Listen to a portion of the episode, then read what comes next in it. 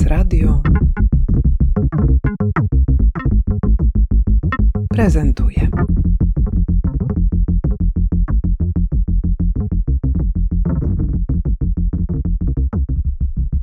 Cześć wszystkim, nazywam się Zuzia Wilska i jestem kuratorką wystawy Kiedy patrzysz w moje oczy, to widzisz co. To jest e, pierwsza indywidualna wystawa artystki Anny Ciby. Pierwsza od lat 80. I znajduje się ona gdzie? Jesteśmy w Fundacji Arton na Foxal 11. To jest fundacja, która zajmuje się archiwami artystów z lat 70., ale też 60. i jak widać 80. I to jest wspaniała fundacja, która zajmuje się podtrzymywaniem pamięci artystów, o których trzeba pamiętać. Jest to rozmowa także z cyklu wystawy, których nie zobaczycie, ponieważ spotykamy się w dniu, kiedy następuje finisaż i poważne przygotowania do finisażu stoją już koło nas i czekają na gości. Ale bardzo się cieszę, że zdążyłam w ostatniej chwili. Co to za postać? Dlaczego się nią zainteresowałaś? Co spowodowało, że Twoja ciekawość została na tyle rozbudzona, żebyś poświęciła jej także swoją pracę naukową? Anna Ciba to jest e, artystka, która urodziła się w 1957 roku. I to jest e, przykład osoby, której twórczość, taka kariera artystyczna przypadała na lata 80. Anna debiutuje w 1982 roku, ale jej kariera kończy się bardzo szybko w 88-89 i właściwie w tym czasie przestaje funkcjonować w obiegu artystycznym. Co nie oznacza, że przestaje tworzyć, bo przez lata 90. i właściwie do 2018 roku Anna tworzy jak najbardziej, ale tworzy już poza tym obiegiem. To jest e, malarka, ale też performerka i wokalistka, o której wiemy bardzo mało. Wiemy o niej bardzo mało, ponieważ właściwie została prawie że całkowicie zapomniana. Jak mówiłaś, napisałam o niej swoją pracę magisterską i bezpośrednim powodem do tego, żebym w ogóle zajmowała się nią, był fakt, że poznałam tą artystkę jako dziewczynka, ponieważ Anna w, od lat 90. mieszkała na Starym Mieście w Warszawie. Mieszkała nad zakładem mojej mamy. Moja mama prowadzi zakład optyczny na Świętojańskiej i całe życie towarzyszyła temu miejscu właśnie Anna Ciba. Jaka ona była? To było bardzo smutne. To jest w ogóle bardzo taki to jest historia tragiczna i to jest historia o samotności. Ja ją pamiętam już właściwie pozbawioną podmiotowości, jako właśnie osoba funkcjonująca poza społeczeństwem. No, tutaj duży cudzysłów i nie chciałabym, żeby nasi słuchacze doszukali się jakiegokolwiek braku szacunku, ale funkcjonowała jak po prostu wariatka ze starówki i w ten sposób też w ogóle była postrzegana. Ona na Starym Mieście jest w ogóle rozpoznawalną postacią. Jak się pójdzie do jubilera Turkusu, na Świętojańskiej i się powie o Anni to będzie się, tak naprawdę ta osoba będzie, pracownik tego sklepu będzie ją pamiętać lepiej niż e, na przykład... E, Historycy sztuki. Dokładnie, dokładnie. To też jest kawałek tej opowieści o tym, jak bardzo Anna była obecna w różnych środowiskach. Ona pojawia się i znika w wielu tych środowiskach i to też jest jakby symptomatyczne dla tej postaci.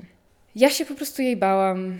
Bałam się tak, jak dzieci boją się szaleństwa. Chcą patrzeć na nie, ale nie wiedzą, co widzą, a rodzice nie za bardzo wiedzą, jak to wytłumaczyć. Tak? I te dwie rzeczywistości, ta rzeczywistość y, mojego dzieciństwa i rzeczywistość mojego bycia historyczką sztuki się zderzyły w 2018 roku, kiedy znalazłam imię i nazwisko Anny Ciby w archiwum performance'u MSN-u. MSN ma taką wspaniałą bazę danych online, gdzie są po prostu dokumentacje performance'ów. I Tomasz Sikorski, który też jest obecny w mojej pracy, też był takim dobrym duchem mojej magisterki. On przekazał całe swoje archiwum takie zdjęciowe do MSN-u i ktoś, kto uporządkowywał to archiwum, stworzył nazwisko Anna Ciba, wstawił tam te trzy zdjęcia i właściwie tam jest jedno zdanie komentarza. I ja zobaczywszy to imię i nazwisko, miałam tak, że moment, czy to jest ta sama osoba, tak? I najpierw zrobiłam projekt na zajęcia do Mariki Kuźmicz, która też prowadzi Fundację Arton, więc to też e, ona też jest takim właśnie dobrym duchem, który mm, uczestniczy w tym projekcie od początku. A potem stwierdziłam, że chcę zrobić e, swoją pracę magisterską na ten temat i troszeczkę też rozszerzyć, oprócz tego, żeby odtworzyć jej życie, odtworzyć tak naprawdę podstawowe informacje. Kiedy się urodziła, z jakiej rodziny pochodziła, jak przebiegała jej kariera, gdzie miała wystawy. Chciałam też e, zastanowić się nad tym, co tak naprawdę to zapomnienie świadczy o latach 80. Stworzyć takie meta pytanie, czego lata 80. o sobie pamiętać nie chcą. Bo jeśli myślimy o latach 80., to myślimy o grupie, myślimy o nowej ekspresji, o takich o grupach artystycznych, o różnego rodzaju jakimś takim antysystemowym, ale też przede wszystkim jakimś takim śmiesznym podejściu, też sztuki młodych ludzi, tak? Ale to jeśli się przyjrzymy bliżej temu, co tak naprawdę o tych latach 80. wiemy, to wiemy głównie o mężczyznach malarzach. Mój pomysł był prosty, żeby po prostu odkryć tą postać i też po prostu zastanowić się, w jaki sposób została zapomniana i też e, poprzez stworzenie takiej figury artystki pominiętej dokonać jakiegoś rodzaju rewizji tego czasu. Co udało Ci się znaleźć? Tu na wystawie możemy w gablotach oglądać fotografie. Co na nich jest? Pierwsza sala rzeczywiście jest poświęcona latom 80. To znaczy w tych gablotkach dwóch pokazuje w pierwszej dzieła sztuki Ani. W pierwszej gablocie zobaczycie dokumentację jej ostatniej wystawy, gdzie pięknie widać obraz, z którego zaczerpnęłam tytuł. Kiedy patrzysz w moje oczy, to widzisz co? To jest cytat, który mm, wzięłam z obrazu Ani. Ona umieściła to zdanie, umieściła po prostu w takim prostym obrazie, dwuelementowym tak naprawdę. Jest serce przebite strzałą, bądź takie właściwie uproszczone dwie linie od niego odchodzą. Ludzie sugerowali mi, że to jest e, przebicie strzałą i tekścik do tego. Ale tak naprawdę, kiedy patrzysz w moje oczy, to widzisz co? To jest też mój punkt wyjścia do tego, żeby zapytać się, kiedy patrzysz w twórczość Anny Ciby, to widzisz co? I kiedy patrzysz na tę postać, to widzisz co? I o tym jest też ta wystawa. A skąd te zdjęcia pochodzą? To są zdjęcia, które, które napotkałam przez, przez trzy lata mojego badania do pracy magisterskiej. Te zdjęcia dokumentujące tą ostatnią wystawę, to jest wystawa prezentacje Galerii Dziekanka w e, Wielkiej 19 w Poznaniu. I udało mi się dotrzeć do nich po prostu poprzez napisanie do, do tej galerii. Oni mieli w, swoje, w swoim archiwum. Kolejny to jest katalog wystawy pracowni winiarskiego. To z kolei wypożyczył mi Andrzej Rosołek, który mm, to był przyjacielem Anny Ciby w latach 80. i 90. Studiował razem z nią w pracowni na Akademii Sztuk Pięknych i był właściwie też takim świetnym źródłem tej historii, ponieważ Andrzej Rosołek, który też był kuratorem i zajmował się dziekanką w latach 80., razem z Joanną Kiliszek, no to, była, to jest świetne źródło, ponieważ on też pamiętał wszystkie daty. Był też współuczestnikiem montowania tych wystaw, też pomagał Cibie te wystawy tworzyć, więc e, był na pewno wspaniałym rozmówcą. I co wynikało z tych wspomnień? Jak ludzie ją pamiętali? Bo widzimy dokumentację na zdjęciach, ona jest bardzo skromna oczywiście. Niewiele materiału udało Ci się zdobyć, ale w tych opowieściach, być może nawet nielicznych osób, ale jednak, jaka osoba się z nich wyłania? Dlaczego, tak jak powiedziałaś, ona zmieniła sposób funkcjonowania w tych środowiskach artystycznych z czynnej uczestniczki na kogoś, kto jest po prostu w dalekiej satelicie? Napisałam do wielu osób z prośbą o spotkanie, żeby opowiedzieli mi o postaci Anny Ciby. Większość z tych osób odmówiła mi spotkania, mówiąc, że nie ma za bardzo nic do powiedzenia, oprócz takiego zdania, którym też rozpoczynam tekst kuratorski. Pytam, co widzisz patrząc w oczy Anny Ciby? Zobaczysz zdecydowaną, pełną ambiwalentnej życiowej energii postać. Nie przejdzie się obok niej obojętnie, jest postawna, impulsywna, zwracająca na siebie uwagę. I to jest jakby to właśnie takie zdanie, od którego odbiłam się tak naprawdę z każdym rozmówcą i też jakby najczęściej bardzo długie wywiady, na przykład półtora godzinne, dwugodzinne, nawet trzygodzinne wywiady z ludźmi, którzy się zgodzili na spotkanie. To były bardzo często rozmowy o życiu tych ludzi. I to też jestem ogromnie wdzięczna za to, że oni mi je opowiedzieli, ale najczęściej Cibie udało się poświęcić 20 minut góra. Tak, i to też na tym polegała też trudność mojego badania, że nawet w sytuacji, w której spotykam się z kimś, żeby porozmawiać o Annie Cibie, to ona nawet tam nie jest w stanie wybrzmieć. I brak artefaktów, bo do tego też prowadzi to wszystko, że wspomniałaś o tym braku do, dokumentacji. Nie mamy dostępu do dzieł, to jest raz. Pozostało pięć obrazów, pięć prac Anny do dzisiaj, z czego tylko jedna jest z lat 80. Druga to jest taka w kolekcji matki Anny Ciby, pani Danuty. To jest taka martwa natura, którą namalowała Ania. I oprócz tego są trzy prace, które powstały w latach 90. i 2000. Mamy rysunek z 2006, z 2004 i z 1993 roku. To są rysunki, które zostały zachowane przez przyjaciół Ani, którzy po prostu postanowili ich nie wyrzucić. I to był akt tego, że tak naprawdę te dzieła przetrwały do dzisiaj. Bardzo możliwe, że takich dzieł było o wiele, o wiele więcej. To są takie bazgroły tak naprawdę trochę wręcz bazgrołki artystki, która sobie notowała w ten sposób daty jakieś sytuacje możliwe, bo na jednym z nich możecie zobaczyć moją mamę, to jest portret mojej mamy w prezencie dla mojego ojca. Tam macie, możecie przeczytać e, romantyczną dedykację po francusku Pour, Mars Wilski sa femme Magda Wilska, jego żona. E, Moja mama i mój tata zresztą uważają ten rysunek za komiczny. Mm, Dla osób, które nie mają go przed oczami, jest to kobieta z bardzo obszernym biustem e, w towarzystwie kilku falusów, które zbliżają się do jej twarzy, e, która jest bardzo duża zresztą. Duża twarz, duże oczy i puste oczy, które też bardzo kontrastują z tą romantyczną dedykacją.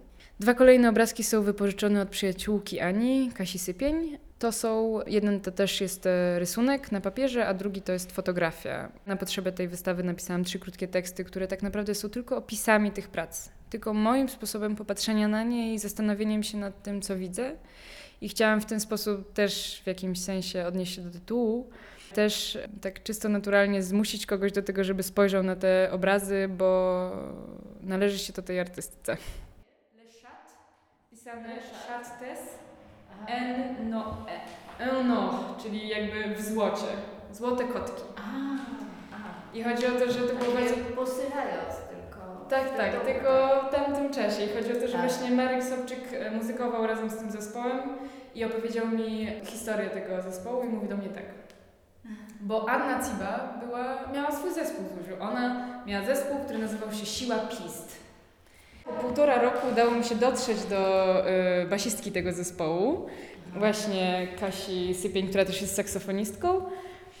I e, pytam się, Kasiu, czy mogłabyś mi opowiedzieć e, historię zespołu Siła Pist? Słyszałam, że był taki, Anna była wokalistką tego zespołu.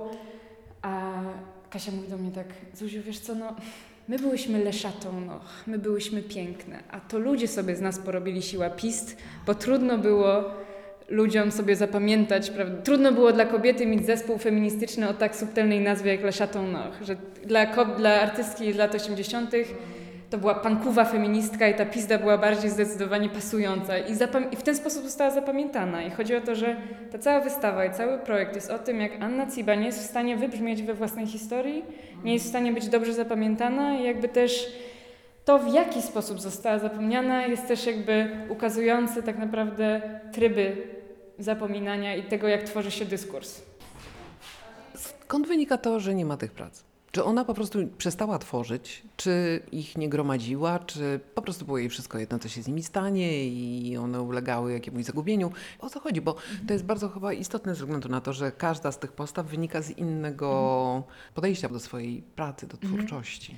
To jest ciekawe pytanie, ponieważ nie wiem, czy to mm, wybrzmiało tutaj. Anna od połowy lat 80., od 85 roku cierpi na schizofrenię.